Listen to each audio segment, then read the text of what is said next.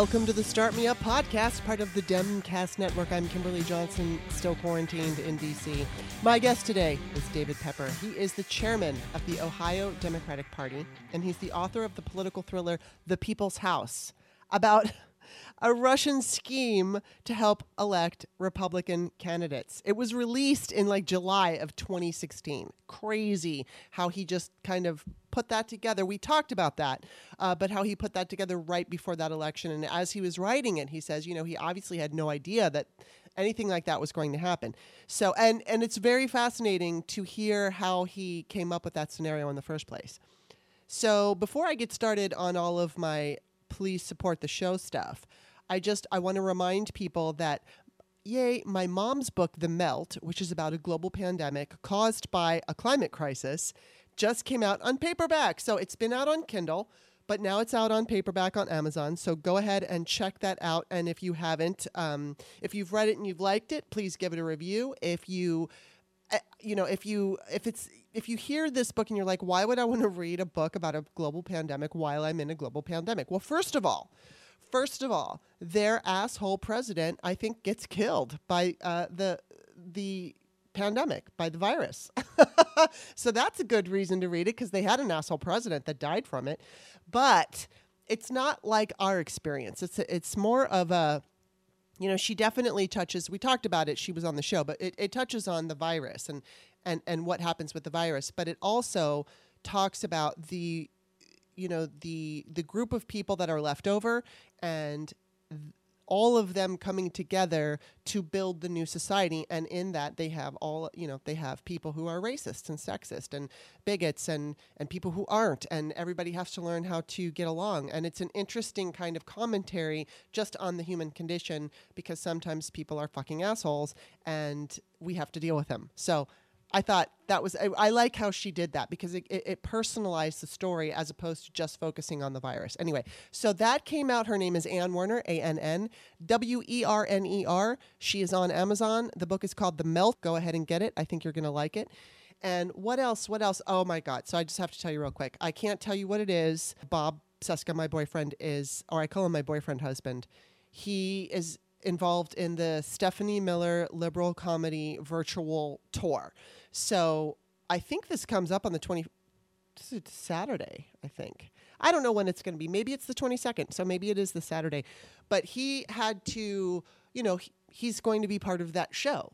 So he just did things in preparation this weekend. It's, I, I've got to be vague, but he did some things in preparation this weekend for this show. And oh my God, you guys, it's so funny. If you're part of her network, you're going to love what Bob is going to do. So we had all kinds of fun this weekend doing the things that needed to be done. And there's also some refrigerator stuff in there. So just FYI. And if you don't know the refrigerator story, basically Bob and I have sex in the refrigerator all the time because I have hot flashes. So, and Bob always jokes that our whole apartment is a um, is a refrigerator because I have hot flashes.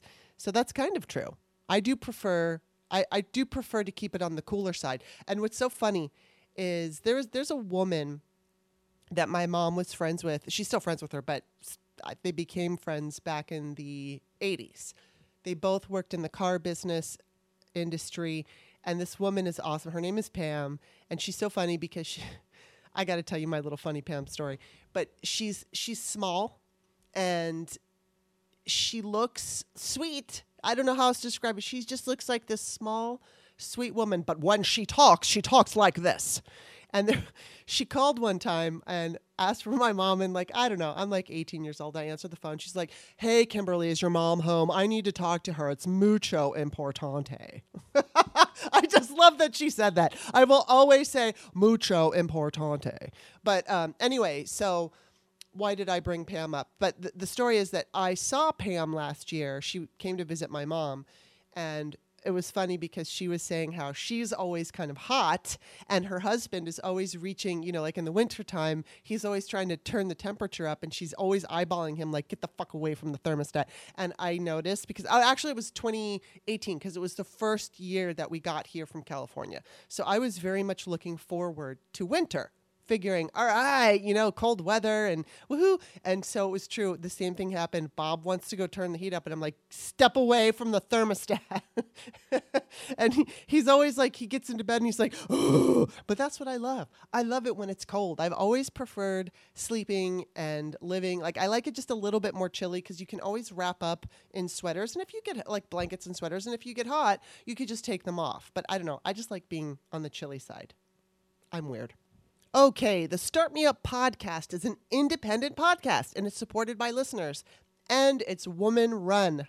Hello. I have no corporate backers, I don't use advertisers, and patrons are what keeps the show going. I always say if you enjoyed today's show, please check out the front page of my Patreon and look at some past guests. I interview very interesting people, whether they're actors or activists or authors or political pundits. Always an interesting interview, always an interesting conversation, usually about politics, although occasionally when I inter- interview an actor, we keep it to their craft and their experience. But, you know, politics always always creeps in somehow. So just go to patreon.com slash start me up. You can look at all the different tiers. And so, you don't have to choose a tier. You could choose you could say choose the five dollar tier, but you could make you you could see you can adjust that. And then you can set it to any dollar amount you feel comfortable with. But let's just say you sign up for okay, I do two free shows every week, Monday and Wednesday, and then I do two patrons only shows. So for four dollars and lower, you get all the free shows delivered to your mailbox plus one patrons only show. When you sign up for the $5 or more tier, you get all the free shows delivered to your mailbox and both of the patrons only shows. So you could do that. It would be awesome. And if you sign up for, like, say, $2 a month, you can decide later if you really like the show, you can support it for, you know, just upgrade and change it to a different dollar amount later. So that's up to you. Again, just visit patreon.com slash startmeup and the other thing you can do is you can make a one time donation if you like the show and you're just not ready to become a monthly subscriber. Go to the Patreon description and you you will see my email. You can use my PayPal account. That's really easy. And you can also find Start Me Up on iTunes, Stitcher, and wherever podcasts are found. Please stop by iTunes and Apple Podcast and become a subscriber for free. You can also give me a rating, which thank you. Every so many people have been doing this, and I really appreciate it. Um, and I say that every time, but I'm literally very, very, very sincere. Rate the show, and then if you can, leave a review. Authors love getting reviews. So do podcast hosts. We need those reviews. They really, really help us. So don't forget, it's free. Apple Podcast. You get there through iTunes. Uh, if you, I think if you're on your phone, Either way, when you're there, just sign up and be a subscriber, rate the show, leave a review. For those who have, thank you so much. I appreciate all my patrons. I appreciate everything you guys do, and I love doing this show. So that's it. That's it for now. Please enjoy my conversation with David Pepper. Welcome to the show, David. Thank you. Great to be with you. It's good to have you here. And I'm so fascinated in the fact that you wrote a book um, that basically predicted this whole Russian interference thing. Um, so before we get into the quote, because I want to ask you about like early voting and the ballot boxes and mm-hmm. all that good mm-hmm. stuff, but of course I have to hear the story about your book, um, The People's House, because you know it was released in was it August of 2016? Uh, yeah, it was actually it was earlier. It was I think right around July when I sent the final version in, but that doesn't even the, the, interesting thing is i had finished writing the heart of the story like you know a year before yes yeah yeah uh, i you know the editing process takes a while so it wasn't even like that there was nothing in the air about this stuff when i had essentially you know created my russian oligarch and all that stuff that wow. i ended up you know having be so similar to real life that's just crazy. That's an, um, you know, I used to live in Russia. I lived in Soviet Russia when I was. I saw that. Yeah, I when I was twelve. Interesting. Um, so that's just fascinating that you did that and and you know i mean it, obviously you have some kind of like tap into you're you are tapped in to what's going on whether you realize it or not um, so and and and the people's house that book is just basically about um, russians interfering with our elections to get republicans elected correct so actually um, the the backdrop was i had I my main goal in that book, and this is sort of how my books have worked. But I, I'm I had never written anything before in my life except I'm a lawyer. I'd written legal things. Mm-hmm. I used to be a journalist back in college, but I had never written a book before. But mm-hmm. I was very frustrated with the lack of awareness in politics about gerrymandering of all things. Yeah. And I I'd run for office and if uh, statewide. I you know I used to be on city council here in Cincinnati. I was a county commissioner. Well, I was recruited to run statewide for a position in 2010 that if I had won, and that was a bad year for Democrats, we could have ended gerrymandering. Mm-hmm. And and from that experience, it was very clear to me that v- most people had no idea that most legislative elections in states like Ohio are essentially rigged by the gerrymandering process. Mm-hmm. So the reason I wrote the book, believe it or not, and it's the world's worst novel idea, was I thought, hey, I'll write a novel about gerrymandering. to which anyone in the book business would say, that may be the worst idea of all time. Who's going to buy a novel about that? And I had enough. I, so I started writing it about an odd election result. Mm-hmm. But my goal was to use the book to make it clear that gerrymandering and other problems in our political system do make us vulnerable mm-hmm. to, to, types of interference right. that would be a lot harder if we had better elections. But it, along the way, I also thought, you know, I'm going to have a Russian be the, and I used to work in Russia too. Wow. I thought I'm going to have a Russian oligarch be the one because I often think the best way to look at our system and it, to find its flaws is to actually have the outsider view. Yeah. They will see the flaws of our system often more than we do. We're mm-hmm. like the frog in the pot. Mm-hmm. Um, and so my Russian says to Americans, wait a second, you mean every election for a legislature, you all know the outcome before because of districts? And this, this American lobbyist he's working with says, pretty much. And the Russian says, boy, that is a massive vulnerability to your system. Wow. And then the Russian also figures out that most of that elections are run at the county level, often by very poorly funded county governments. And he says, boy, that's a weakness too.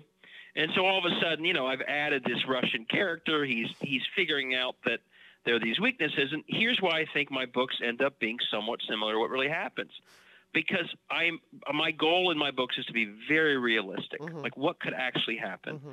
And by creating an outsider who is trying to, in a realistic fashion, take advantage of a of weakness of the American system, I create a character who is thinking the exact same way that right. hostile foreign forces are thinking. Right. He's trying to get in and figure out how to do it. Well, you can't invade us. Mm-hmm. It's not that easy to take us on economically, mm-hmm. although there are certainly some ways you could do that.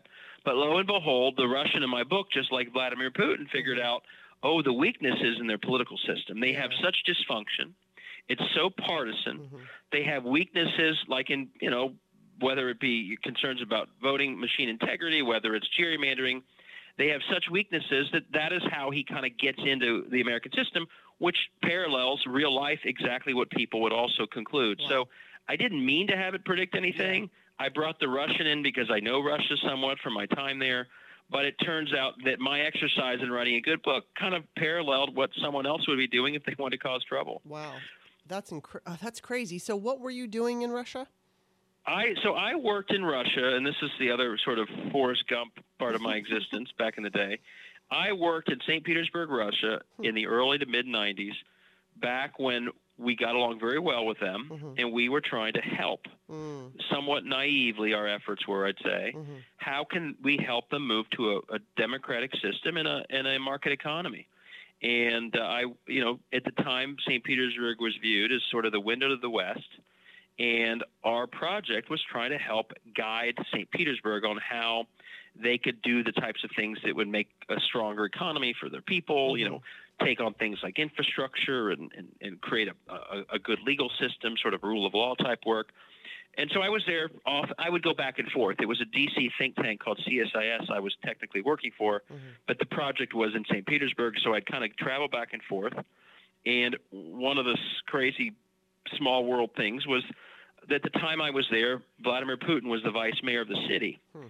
And wow. he was the point person to our project. Oh my God! So I would meet with him on a pretty regular basis wow. for a couple years back when he was like 41, unknown, um, and kind of in the shadow of this very charismatic mayor who everyone thought would someday be the the president of Russia, um, wow. a guy named Anatoly Sobchak. And little did I have any idea, right. nor would I have ever predicted that Vladimir Putin, who was this sort of more quiet sidekick to this very charismatic mayor um, would uh, would ultimately rise like he did. But a lot of that experience is what shaped my writing of the Right, book, at least right. the Russia angle. I just have to ask you, what at that time, what was your impression aside from being quiet? What was your impression of Putin? Um, yeah, well, I tweeted this a couple months ago. So he was he was the guy who made the trains run on time. He was the guy who got things done. He Mhm. he didn't waste time on long speeches or toasts or other things that others there would you know actually do that you would enjoy. Yeah, He just got stuff done. interesting. But here was the here was the time, and you knew uh, there was uh, somehow I knew he was a former spy. That was that was you know it wasn't rare, but it also was somehow we knew that. Mhm. But I'll never forget. And there's a scene in my first book where where I actually do a similar thing. I knew enough Russian to know what was going on and to walk around the streets, but we always would have an interpreter, Mhm. uh, as you should when you're doing that type of work.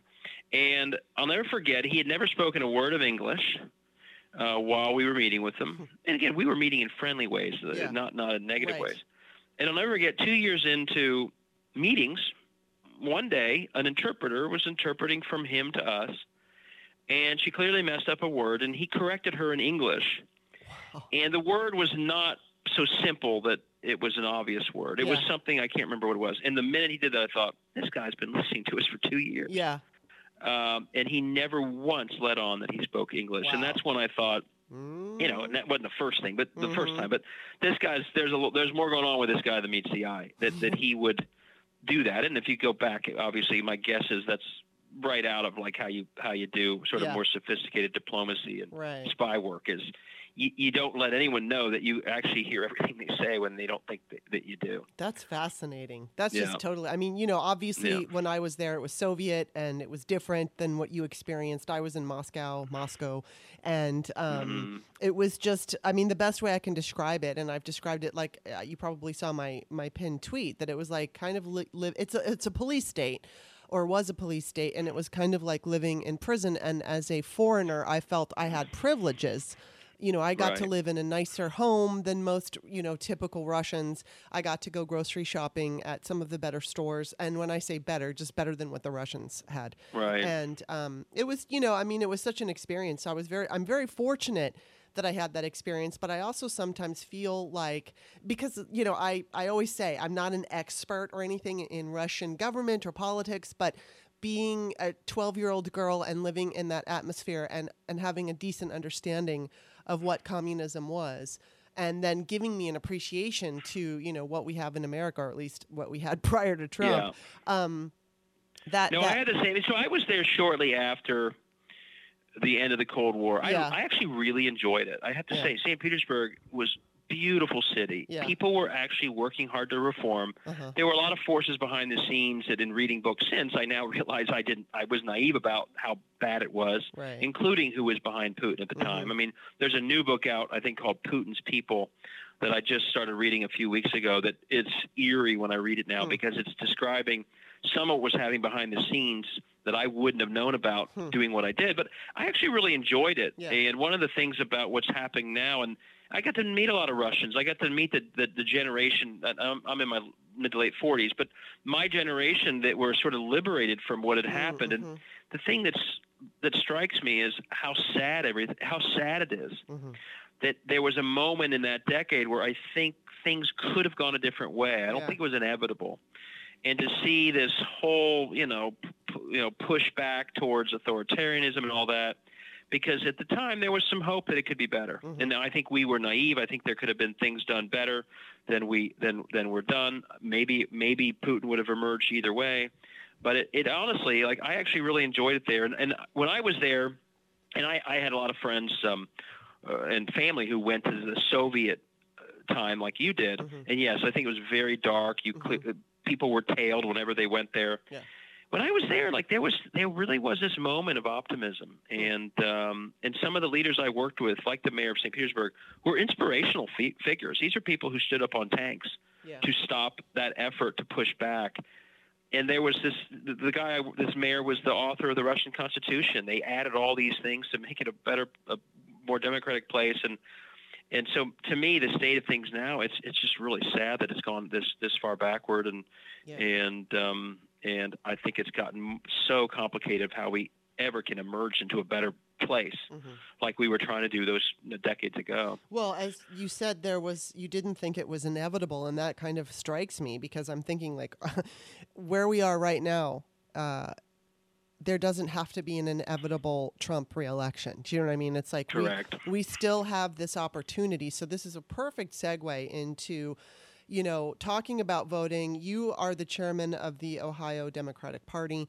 And so uh, fill us in about what's going on there. I know the Secretary uh, of State, Frank LaRose, banned extra ballot boxes. Right. So explain to me and my listeners what they're doing and what the importance of that is.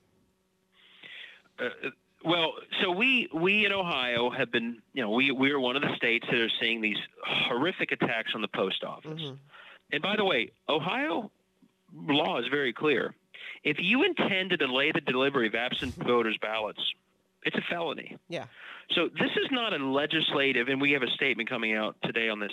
This is not a legislative disagreement. It's not a budget issue, which is, I think, too often how in D.C. it's being talked about. Yeah. This is a crime that is happening in plain sight.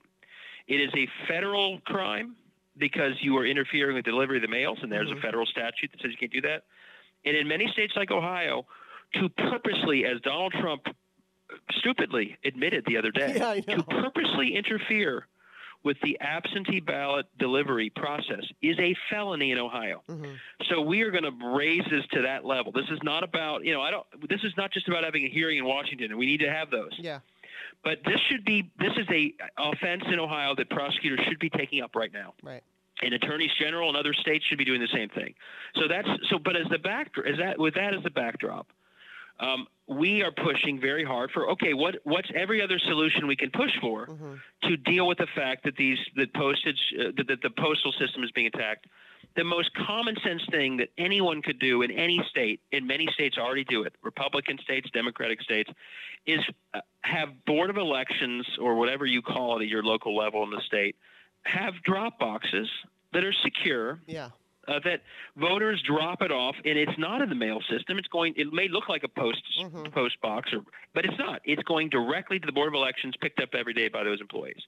It is the single easiest way to get around this problem, and it's not like this is some crazy new idea. You know, Brian Kemp's Georgia had 20 drop boxes in Fulton County Hmm. in their primary. Colorado has them. Alaska has them. Washington. It's it's not even. It's never been bipartisan. I mean, sorry, it's never been partisan. hmm It's never been controversial. Right. But now that Trump is trying to crush the vote by mail system, Yeah. all of a sudden they don't like it. Trump tweeted about drop boxes this morning. You know, it, it's going to be news to to Georgia's Brian Kemp that somehow he shouldn't have had drop boxes because in the past it's never been a source of contention. So we've been pushing this idea here. Local boards of elections and mayors and others have been reaching out saying, "Hey, we could add a drop box at our." It, this is how other states do it. A lot of libraries have them, Mhm. recreation centers in Washington and Oregon, and I, I don't even think I, I'd go this far. They have them outside of movie theaters. They have them at McDonald's. like they're secure Yeah. and they're they're they work. So here in Ohio, we push to have them, um, and um, and uh, Frank LaRose, the Secretary of State, from the moment we brought it up, he started delaying the process of deciding because he does have some say on this. Obviously, as Secretary of State. He sought an opinion from the Attorney General saying, "Well, I don't know if it's allowed for do, to do this without a new statute." And the truth is, that's ridiculous. The, the statute is very open. It simply says that a voter needs to quote deliver a ballot to the quote unquote Mhm. director of each county's boards of elections without defining in any way or any specific location that has to happen. It clearly doesn't mean to the director, him or herself. It Mhm. means to the board they oversee. So it's very open ended. Some of the counties have had drop boxes for years outside the boards of elections. So, but LaRose, the Secretary of State, who likes to say he's some moderate when he's clearly acting Mhm. every uh, everything but, um, he said, "I'm going to seek out an opinion from the Attorney General." And for weeks, he told every board of elections, "You cannot work on this issue until I get my opinion back." Oh. Well, last week, he withdrew the the request for an opinion, and he pronounced that based on the law for which he never got an opinion, Uh-huh. he was going to ban all but one drop box per county. So Cleveland, Ohio, and Columbus, with a million plus voters Yeah. in their counties, they get one drop box. So Wow. in the middle of a pandemic, yeah. when postage is being attacked. And by the way, every single person who goes to a Dropbox with their vote is someone who's not interacting with a poll worker, Mhm. not in line, Mhm. not not waiting around for hours. Meaning, it's safer in a pandemic to have drop boxes. Yeah. But here, this guy announces out of the blue, having having withdrawn the legal opinion he requested. Uh, and who knows why you would do that unless you didn't think you might get the decision you wanted. Yeah. And now he's announced that he can only have one per county. And people, this is exploding here. Wow. Uh, I don't think, and he did it, of course, the same week that Donald Trump said he's intentionally interfering with the, Yeah. the mail system. So it looks like, you know, here Trump's cutting off the mail system, and here Ohio Secretary of State in the same week is cutting off the easiest alternative to dropping off your early vote ballot than the mail, which is the drop boxes. So it's a mess, and we will keep fighting and fighting and fighting. And I'm getting calls from lawyers, prosecutors, others saying we don't see how the law prohibits this, and uh, and and we're going to keep pushing this issue. Uh, I, I really, I mean, we're we're down about 80 days, Mhm. and I believe this election because we're tied in Ohio, we're tied in Georgia. They know they're losing. Mhm. They know they're losing unless they succeed in in literally meddling in plain sight, Mhm. and we're not tough and pushing back. Unless they succeed in that, they know they're done. Mhm. But because they're so exposed by losing, going back to what happened in 16 in Russia and going back to other things, the consequences of, of them losing are so bad for them. You know, for Bill Barr, for all they're doing. They're, I'm, I'm afraid we're at a time where we they are willing to do anything, Yes, they are. and the kind of things that Putin would do Mhm. to hold on to power. So we have to fight as hard as we've ever fought, and that's what we're doing here in Ohio. So what can now? Okay, let's. You've got these people. There's a couple things I want to ask because, like for instance, I'm hearing that you shouldn't, if you're going to use the mail, that you should uh, pu- send it no later than October 22nd. But I, I saw a tweet from Lawrence O'Donnell where on 728 he sent a birthday card. It didn't get there until August 15th. So I don't even know if the 22nd is enough time. Um, outside of that, what are things voters can do? Because my whole thing is vote early and have a plan. And at this point, what I've done is I have, I went online and I ordered my ballot, and my mail-in ballot, my absentee ballot, because they're both the same thing. And then hopefully, it's supposed. It said it would take about three weeks, so I did it last weekend. So I'm hoping um, that within this period of time, maybe an extra week. can- You know, I don't know how long it's going to take with however the mail is going to go. But providing Right. I get one, my goal is to be very, very, very meticulous and fill out my ballot, make sure everything is perfect, my name is perfect, that my name is signed exactly the way it is on the re- voter registration. Yeah, because if important. it isn't, they will send it back to you. So um, Mm-hmm. that actually happened to me. I was in person when I when I was dropping something off. But so anyway, I'm going to make sure it's filled out perfectly, and then I'm going to find out. I know in Maryland, early voting starts, which is where I live. Early voting starts on October 26th. So I will find out the closest place to go and physically drop it off myself. Now, Correct. um, what would you what do you advise people when for instance they're living in a in a rural community and they like you were saying you know there's all these people in um, these counties millions of people in one dropbox so if a dropbox isn't going to be your thing what's the best way people can be prepared So what I'm to what what is one we are still fighting to have clarity on the best way. So Mhm. but uh, you know we, we believe there's still other options that Mhm. we are going to fight for that nothing in Ohio law prohi- prohibits and we are not going to let off the gas uh, of those things. But Mhm. w- so the, the answer may change and we have to get these answers quickly so Mhm. voters are, are clear on this but but that, that still may change. People can uh, can in Ohio and other places my guess is it's, it's somewhat similar as long as they have pretty big vote by mail windows Mhm. people can should request their application. They should send in an application for vote by mail right now. Now, Get it in. yeah In Ohio, you will get that depending on the delays. Mhm. And by the way, we are in court right now, um, suing to say that this Secretary of State I keep talking about actually has not just the ability but the responsibility to accept applications sent for vote by mail ballots that are sent electronically. Mhm. He is he says he wants to do that, but like drop boxes, he pretends the law doesn't allow him Yeah. to. We think that's hogwash. We're in court right now, forcing him, if we win, to do the thing that he says he wants to do. But I think that's disingenuous. Mhm. I don't think he wants to do it, but he likes to blame the legislature. So we're trying to allow people, so there's less delay, to send by email their application as long as it's got all the right information. yeah So one way or another, people should right now call or send an application in. with about a month to go, people will get the vote by mail ballot. My advice is don't rush so quickly that you don't fill it out. Vote Right, all the way through. Right. Yeah. Uh, but and you could do that in one sitting. Do the research. Mhm. Go online. Vote Democrat all the way through. Is would be my clear advice. And then I think if you get it, if you get that done in the first week, mail it. I think you, Yeah. for us, we have 30 days. As long as it's postmarked the day before the election, if Mhm. it is received in the 10 days following the election, it counts. Okay, that's good to know. Yes, but there right now is a drop box at every county. At their Board of Elections, we will do everything we can to make it clear where that is. hmm If you're anywhere near the end, my advice is even and LaRose has made it an hour long drive for some people. He's made it hard. hmm But if you're close to the end of that window, let's say the last Yeah. two weeks, drive it. Drive, it. it to the Board of Yes. Elections, get it in. Don't take a risk. That's exactly because you know, let's say five percent of the people who send those in, it doesn't get there. hmm That's that could change outcomes. It definitely So could. I, I think the, the so our, but our best message is ask for the application, ask for the ballot now, and vote it within days of getting it. Hopefully, you know, early early October, hmm and it Yes. should get there. And by the way, in Ohio, you can track your ballot. So that'd Oh. be the other thing. Keep track of it. If it doesn't look like it's showing up, request another one and drop that one off. How do you the track Board it of Elections. online? Online, you can go at your Board of Elections and it'll t- tell you. Um, I've not done it myself, but I know that people can see if their ballot has been Mhm. uh, collected or not. Now, Well, this is one reason why drop boxes are also good. Pe- people say, well, what if someone set the drop box on fire? yeah. You know, which has not happened to, to my knowledge. But you know, you always want to worry about that Yeah. kind of thing. They need to be secure. But if if someone did do that, you would be able to see that your ballot hadn't arrived online. And it, let's say someone vandalized a drop box.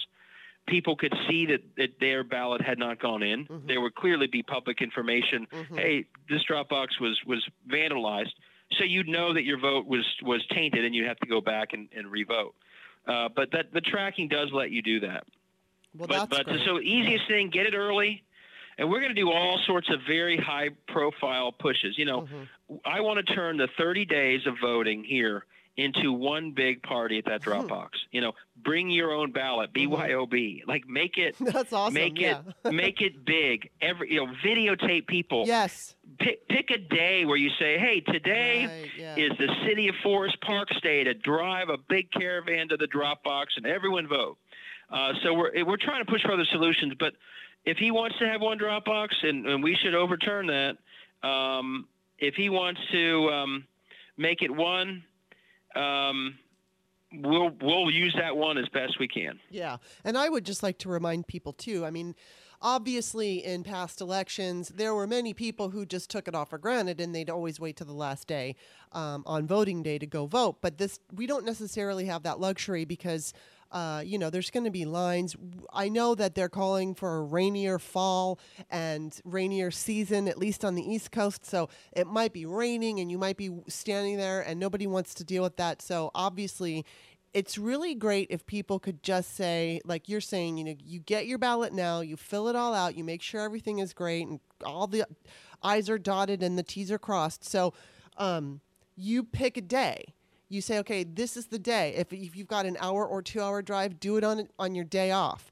But but plan it out because I think a lot of people don't do that when it comes to elections and that's part of the problem is that we have we're, going to have limited polling stations because there's you know a lot of elderly people are not going to be volunteering this year because of covid so uh, there you know there could be fewer polling stations as we've seen back in the primaries so just do it on figure out your day off and then just do it on that i can't emphasize that enough because if we all do that you know we can um, we don't have to worry about what they're doing the way that we're worrying now. I mean, I'm not saying we have nothing to worry about, but it's just that that's one thing we can scratch off that I'm worried about this list.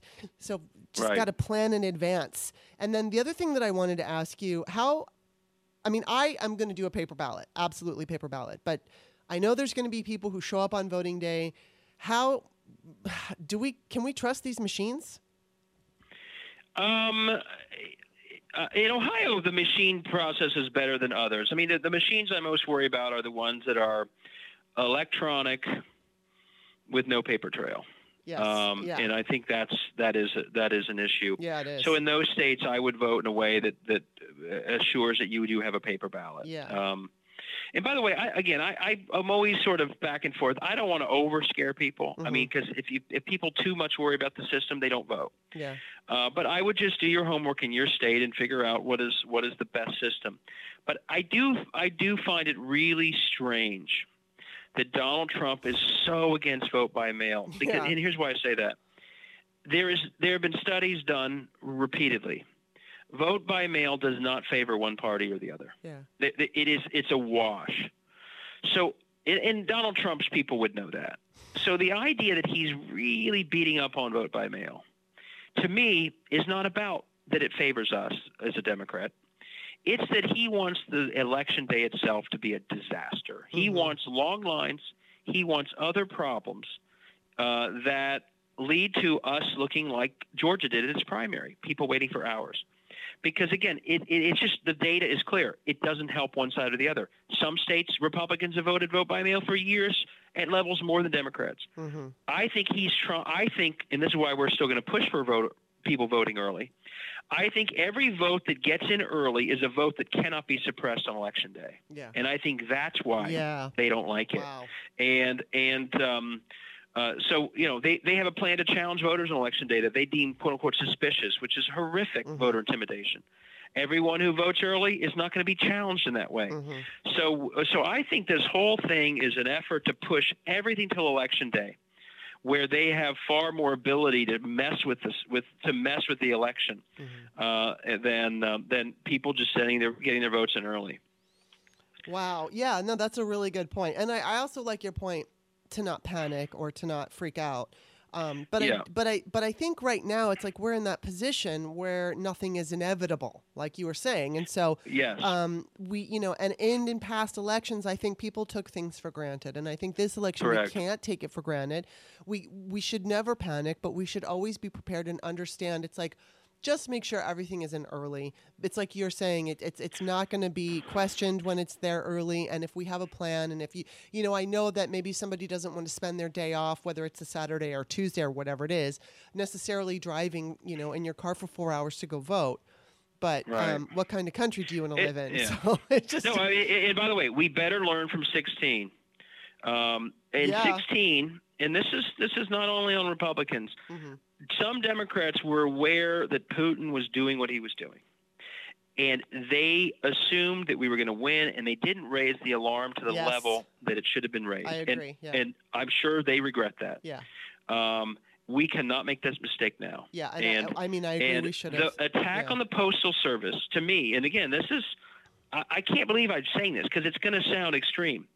It is as impeachable an offense Mhm. as what they did with Ukraine. oh, definitely. He is interfering with the delivery of mail to rig his own election. That is a crime at the federal level, at the state level, and because its intent is to rig an election, it's a high crime and misdemeanor, and it should be treated as such right now. I don't want to just have hearings where we talk about how much we like the Postal Service and try and give them money, only to have Mitch McConnell not support that legislation. This needs to be treated as an ongoing crime as it's happening and raised at the highest level, including uh, attorneys general hmm and prosecutors who have authority to start pursuing it as a crime.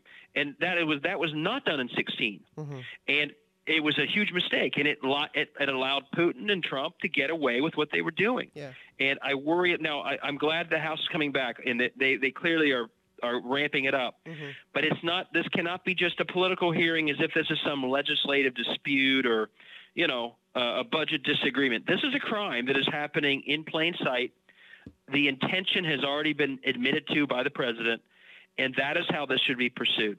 And and with with the with overwhelming response, and not just sort of, well, we may win anyway. I mean, five percent of the vote changes the entire election Mhm. at many levels. You mess with the mail system enough, you'll affect five percent of the Mhm. vote.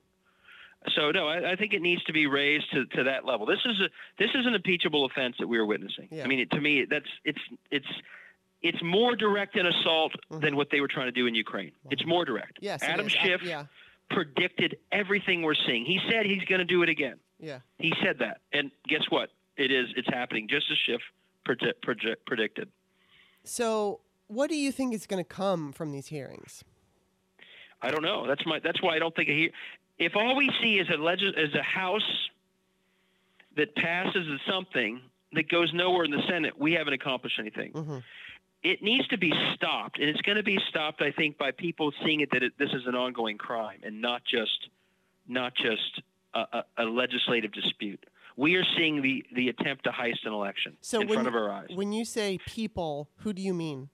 People. Have I mean, if uh, I mean an attorney general, and Okay. a, uh, I mean attorney general saying, like I'm saying, you are currently violating the state of Ohio's law that prohibits interfering with absentee ballots. I mean, I would go. I, everyone who's part of this should have the fear of God that whether Trump wins or loses, they are about to get prosecuted in state courts all across the country for violating felony laws in those states. And if they don't win, everyone from the postmaster, the, general on down, should think they also could be prosecuted for violating federal law of not interfering with the mail system. That's that's literally what they should be thinking. And anyone who's part of this, if, if it's the National Republican Party, if, if the Postmaster General is apparently talking to them all the time, anyone doing this, this is not just sort of a legitimate way to campaign. This is a crime. Mhm. And it needs to be talked about as a crime. And people who are part of it should know every day they continue to do this, they are adding to a record where they will be held accountable for a crime. That that needs to be how it's discussed at hearings Mhm. but it needs to be beyond just legislators. This is the moment where prosecutors and attorneys general need to say this is a crime happening in plain sight. That's what it is. Mhm. In in a in a democratic rule of all- rule of law, uh, you know, country. This needs to be cra- cracked down on right now. Like this is something that that you know I'm sure Putin would be happy to do, and no one would ever do anything about it. Or you know I'm sure what's his name in Belarus is sort of sad he didn't think of this. But in our country, as a crime happening in, in an election that's ongoing needs to be cracked down on immediately. you know, it's just the thing that freaks me out is like uh, they just are above the law. They consider themselves above the law and they have the power to keep them insulated so that nothing happens to them. And that's, I mean, and I'm agreeing with you 100%. Yeah. I just feel like, um, you know, talking about it as if it's a crime, make it, are they really going to be scared? Because I think like their whole thing is they're above the law and they, you know, they're, Yeah, no, there and, and and if we and it's up to us as to whether they are allowed to be above the law. yeah. and I that's agree. why I it's, it, we have to talk about it in the right way, and we have to. Now, here's the problem. I also don't want people to stop voting because they're scared. We need to fix this quickly, and then once the rules of the game are clear, we need to really inform voters about. Okay, here's the best way to make Yeah. sure we're going to have a campaign in Ohio. We haven't finalized the. The, the, the campaign, but it, it could be make it count. Mhm. Here's the way to make sure your vote counts. It will be very clear about how to do that so that people can, can after all, hearing all this controversy, feel good that their vote will still count. Yeah, and then also, also, I mean, I'm seeing pictures of all around the United States. The first, they were taking those blue mailboxes and putting them on the back of trucks. Evidently, they've stopped, but now there are pictures of locks on all these mailboxes. Yeah. So, Yeah. I mean, I it's, think, it's, yeah. like I said, that's evidence. I tweeted out the other day. Send me those photos. We want every evidence we can put together of the crime Yeah. that is happening. That's what this is. this is That is that is all literally. That's a crime scene And then right there. If you if in states at least that say you can't interfere with the delivery of an absentee right, ballot. Right, right. And this is all happening. Uh, this was actually predicted by I don't remember some talking, you know, somebody a, a pundit on MSNBC that as we get closer to the election, the numbers are going to start getting closer between the two candidates. Yeah. And so right now, CNN has Biden at fifty percent and Trump at forty six percent. Yeah, Um, I mean that was the closest of the three that came out yesterday. Yeah, yeah. So there are other polls that, but uh, sorry, go ahead with No, I was just going to say, you know, as we move off. closer, it will tighten. That's all. Well, here's my ad, here's my attitude. If you have four polls, believe the closest one. Yes, Because what they are doing will make it closer. Yeah. That's their goal. I agree. Don't we should not sit around and look at a 10 point poll and feel good. If Russia's interfering, which they've said they will do, if if um, if Trump is interfering with vote by mail, a 10 point lead could be a 4 3 2 point lead or a tie Mhm. score, you know, any moment. Yeah. So work as if you're work as if that 4.1 is the best poll we've got, not the worst, because that's the reality on the ground with what they're doing. Yeah, and I mean that that poll is not taking into account the cheating, and so exactly. um, you know whether exactly. it's the and mail build that into whatever you assume. Yes. And, and so I watch Democrats get, oh, that we should that poll's bad. And like, No, let that poll be the motivation to, yes. to, to keep fighting. Yeah. Because the good poll is the one that doesn't account for all sorts of things, including the cheating. And the good poll can make people feel safer and perhaps yeah. sit out. And you can't Yeah. sit out because Mhm. take nothing for granted. Um, now I'm just going to ask. A, I'm going to ask you to predict something because you you seem to be pretty good at it. So um, I'm just let's just say Joe Biden wins. Uh, whether you know, I don't know, slim margin, middle margin, maybe not a big gigantic, which would we need a big gigantic blue wave. Yeah, we But, need a um, bowl. We need a huge win. but we don't know what's going to happen and how much of this cheating is going to actually affect what those numbers are. So, what do you, you know, I mean, can you, how do you think this is going to go? Uh, let's say Biden wins, um, but it's not a huge margin. What happens? What does Trump do? Because everyone Uh, is frightened that he's just So going to. I, I hate thinking about it because I, I think someone wrote this the other day, and they're right. Once you are meddling in a criminal way, which is what it is, Mhm. with the operation of a service like the post system to, to hack your results, you've crossed the line. Yeah. And just like the movie Fargo, you're going to keep crossing it. hmm You, you can't. You've you've crossed the Rubicon. hmm And so, uh, my worry is they've crossed it, Mhm. and they will. If they're breaking that law and they're breaking other laws, hmm they're going to keep doing it. Mhm. Um, and my, my my worry is that if it's close, of course they're going to keep doing it. Of Mhm. course they are. We need being naive in the face of an onslaught this aggressive is how you lose. So my attitude is uh, fight right now. If you think you're, if you if you worry you're being too overwhelming in your response, good. You Mhm. you can't be too overwhelming. But the best way to end the risk that he will question the results and try and win despite losing is to, and this is where I sometimes get frustrated with some Democrats. So most are doing this the right way. This is no time for small ball. A, a, a slight win in a few swing states is the temptation that Trump will, will grab a hold of hmm to try and overturn the outcome. Yeah. You know, a three point loss in Wisconsin, a, f- a few electoral college Yeah. difference. That, that, that will be the sort of the moment that he decides to strike. Yeah. Strike. A blue Ohio, a blue Florida, Mhm. a blue North Carolina, a blue Arizona, throw in Texas and Georgia if we really do great. That's the end. Yeah. And even then, Bill Barr would say, "Hey, buddy, I'm sorry to tell you this. You lost. There's Mhm. nothing we can do." And so that's where you know all the que- you know there's some super PACs that have spent a year or two saying, "Oh, we can't win Ohio. We shouldn't try. We're tied in Ohio. What do you mean we can't win Ohio? It's crazy." Uh, it's a self-fulfilling prophecy if you say you can't win a state that you're tied in. hmm Um, but some are saying that, and, and in this circumstance, we need to prevent the temptation to cheat. Hmm And by the way, but, but it goes bigger than that. That that's really important. But even bigger is this is a moment in history where we want to send a signal to our future generations and to the world that we took a long look at Trumpist racism and division and incompetence and 160,000 plus people dying, and we rejected it as decisively as anyone's been rejected in America hmm polit- in American politics. And my hope is that rejection will, it's not going to fix everything, but it's going to give us a chance to put it in the past. hmm And my hope is, you know, one of the things that um, is almost more frustrating than Trump, and this is something that, that, you know, others are saying too, but I've thought it for a long time. The founding fathers would not be surprised by Donald Trump. They would say, well, yeah, what do you expect? Yeah. But we had kings. Why do you think we wrote the Constitution? What they would be surprised at is the enablers. Yeah. They would look at like Ohio Senator Rob Portman and Mhm. Lindsey Graham and Lamar Alexander and say, "We gave you the power hmm to stop an out of control executive. We expected them to come about, but we expected you and the House to respond. We gave you the tools to get rid of people who were who violated our Constitution." And and the enablers are the ones who who I think the founders would be surprised at. And I say all that to say, it's the enablers that we want to learn a lesson hmm this November that if Trump gets blown out, if we do what we can do, and I think we can do it, Yeah. Me too. that the next now these these enablers, I, know, I don't mean to get go on forever here, but they are cowards. Let's, let's be blunt yeah. about it. They're cowards. They they are abs. Good for Mitt Romney. He hasn't been. Good for John Kasich. He hasn't been. But the rest of them, they're cowards who are worried about their own offices. They're worried about Mhm. lose, getting a mean tweet sent about them. Yeah. And they they won't stop being cowards. Let's be clear about that. They're not going to get courageous. But the question is, what do they fear?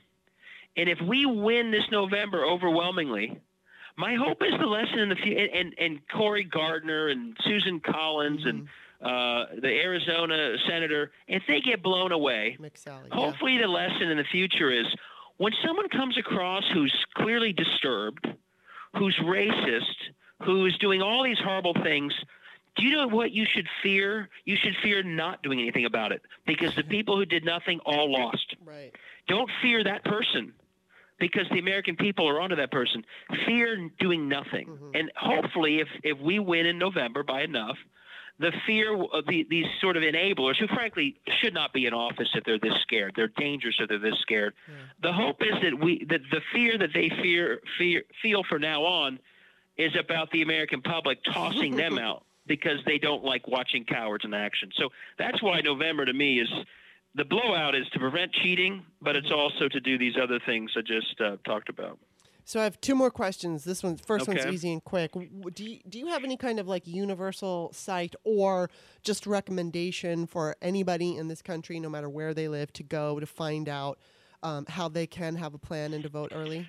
Uh, so we're ohdems.org is ours. I'm looking up right now. I think the best place for people to go generally is iwillvote.com. Okay.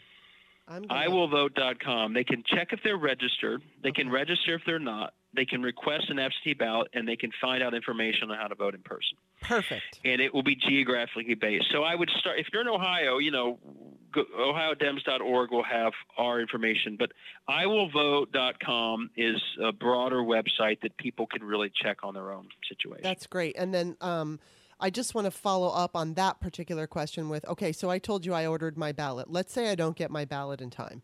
Um, can I go down to the registrar of voters and, and tell them what happened and pick up a ballot? uh, you. Uh, you can uh, if you if it didn't come, I Mhm. think you need to do another application. Interesting. So I'd have to do an online. Now, if it didn't come, I, I However, know. you can do it. I mean, uh, uh, hopefully you can drop it in a Dropbox. Hope you can hand deliver it. Uh, but yeah, you need to. You would have to do another application. Okay. All right. So then here's the last question. Um, I, I, I often pose this to my guests. So, what would you say, providing we have a Biden administration, what are the three most important immediate tasks to accomplish? Um, whether you know whether it has to do with uh, voter protection, which I think we should definitely do, but um, you know interference. What are those three most important things? Uh, I mean, I think on a matter of substance, what are the what do the average American people care about every day? I mean, I think it's it's a combination of the COVID crisis Yeah. and health care, and I think taking those on immediately in a way that we have a real plan, we start saving lives. I mean, Mhm. it's it's just couldn't be more tragic how many people we've lost to this. So I think that you know that, and that's a matter of executive leadership and legislative leadership.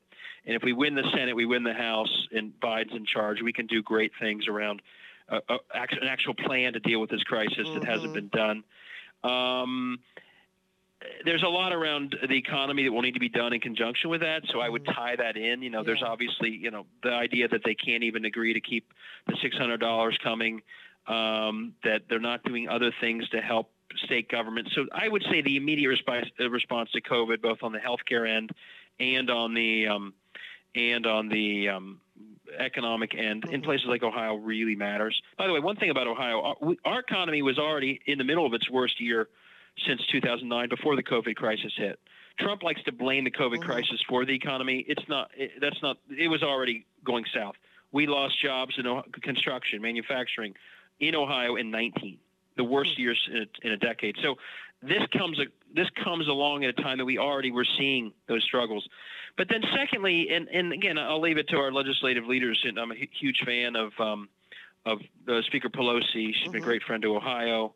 Uh, to do the other substantive, I think the deeper reforms that come out of what we're seeing here are going to be so important. You know, Mhm. after the Nixon uh, uh, resignation, there was a whole generation of reforms.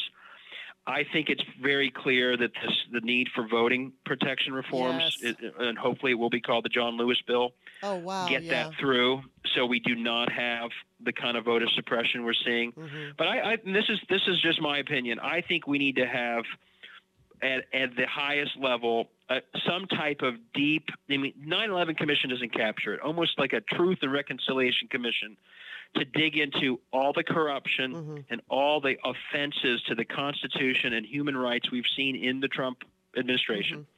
I think people part of that need to be held accountable. I think they're going to I think we are going to learn that it was far worse than we imagined. Mhm. The level of corruption, what's happening to kids on the border in cages. Right, yeah. We need to deep dive into all of that and get it out there, hold people accountable, Yes. and then have that inform a whole series of reforms so it never happens again. Whether it be um, uh, the what's it called, the clause that you can't enrich yourself, Oh, um, right. yes, emoluments, um, clause, whether yes. it be nepotism. I mean, Mhm. the uh, that we have learned in this terrible moment that that we've assumed good behavior Mhm. without enough laws to enforce against Yes. bad behavior. Yeah. Trump's violated all those norms, but we don't have enough enforcement. Mhm. We don't have enough laws to prevent it. We just we assume that the the emoluments clause was somehow self-enforcing. Mhm. Well, it's not. And so I think we need a whole series of reforms that are informed by a deep dive into all the offenses we have seen. I mean, we are we are on the brink of losing our Mhm. democracy. I mean, I, don't- I don't think that's an overstatement. No, it isn't. And I think we can claw it back in the next several months. But we need to dig deep Mhm. to make sure we never get this close again to this moment. And that's going to take deep thinking, accountability, and a whole lot of laws and reforms to make sure we never get this close again. Good answer, and I agree with you. I absolutely No, do. I mean. I, I don't think I don't think that we are um, done yet, but we're we're inching our way. So we have to make sure that that doesn't happen. And everything that you said is absolutely perfect. I'm going to remind everybody. Um, iwillvote.com and i'm going to put that i'm Yeah. also going to include that in the text of the uh, show description. So i just want to say thank you for what you're doing especially in ohio and thank you for being on the show. Um, I'm, i really enjoy following you because you put forth a lot of really useful information and obviously you're helping to keep people feel like they're they have power. And i think that's really important because like you said Yeah. when people feel afraid they have a tendency to just throw their hands up in the air and say i can't my, nothing's going to work so yeah we all have to recognize that we have power and so thank you for making sure we understand that i, I appreciate it i sincerely do Good. Well, it's been great to be, to, great to be with you. I do hope people, uh, whether it's my new book, The Voter File, or The People's House, check it out. But more importantly, uh, as as we said, go to iwillvote.com, uh, figure out the rules of your state. If you have an early vote window, wonderful. Uh, get your ballot early. Uh, get it in early. If if you're getting later in the cycle, if there's a way to drop it off physically at Dropbox, do that. And we will keep fighting uh, for your voting rights. So keep keep keep an eye on lawsuits and everything else to make sure if there's a better way to vote uh, in your state that you're aware of it. yes definitely so tell everybody where they can find you Uh, you can find me at Twitter at David Pepper. Uh, I actually have my own website, davidpepper.com, if you're interested in the books. And um, I, I also have a public-facing Facebook account that people can go to as well, and that's that's also David Pepper. So right uh, check it out. I, I'd love to. If you're in Ohio, welcome aboard. Let's go win. And around the country, obviously, let's all work together very hard to end this terrible moment and start uh, moving forward again as a country. awesome well thanks for being here today david Thanks, Kimberly. A lot Take of care. fun. Bye-bye. Take care. Well, that was an important conversation, right? uh, especially, I think his point about he doesn't want to freak people out because when people get freaked out, they have a tendency to feel like frozen and not do anything. So let's not allow that to happen. And, you know, I posted something on Twitter the other day that, you know, I'm fine. I have people who love me. I'm not going to fold into myself, but I do. I am kind of suffering like a low grade depression, and it's it's not something that goes with me every second of every day. In fact, um, once I start recording when I do podcasts, that little feeling, uh, and it's not a big depression; it's a little bit of a, a depression. It kind of spills away. It'll come back, and I and I and I am going to say that I think part of it is because I've had animals my entire life, and I don't have one right now. So there is a void that is is there, and. I, I, I am going to wait until after my mom has her hip surgery before I, um, you know, get another animal. And for those of you who maybe first time listeners. Um, I've talked about this before, as I'm not going to go on and on, but my mom, who is 73, is having hip surgery on October 30th. So I'm going to have to stay with her as she heals for two weeks. And then as soon as I get back home, the pressure is going to be on to get two kittens.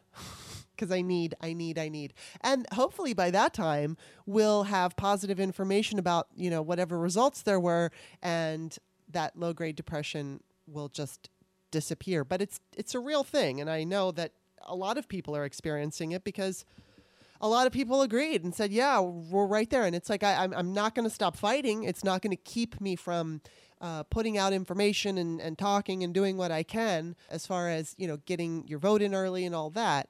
But it's definitely something that's going on with a lot of us. So it's very hard to deal with. So don't let it get to you. Do everything you can. Just pull it all out this is the this is the most important election of our lifetimes, and we have to make sure we rise to this occasion. And I do believe that it's possible. We just have to unite and do it. We've got enough groups working against us, whether it's Russians, whether it's the GOP, which I said right now they're a bigger threat to our country than ISIS we've also got the fringe left, people who say they're never going to vote for Biden, and they put both the Democratic Party and the Republican Party in the same boat and say that they're both corrupt and horrible. And it's like, oh my God, I have no fucking time for you. I can't even listen to those people. So we just have to be strong and we have to keep it going. Keep it going at least in, until voting day. If you're going to break down, break down after your vote is counted. All right, so you can find me on Twitter at author Kimberly, K I M B E R L E Y. You can also read my books on Amazon. The, uh, I've got Peyton's Choice, which is a book about teen abortion. American Woman, The Pole Dance, Women Voting, which is pretty much about, you know, it's it's a combination of my my experience as an as an activist and as a feminist, mixed in with ways women can empower themselves and women who have gained power. You know, for instance, I just watched the movie Harriet. I touched on Harriet Tubman in my book, but I touched on a lot of women who basically paved the way for women today. Um, and then there's also the Virgin Diaries, which is a collection of stories about people who had sex for the first time. And then Ain't No Sunshine, Men Reveal the Pain of Heartbreak, which is a story stories about men and how they dealt with a broken heart.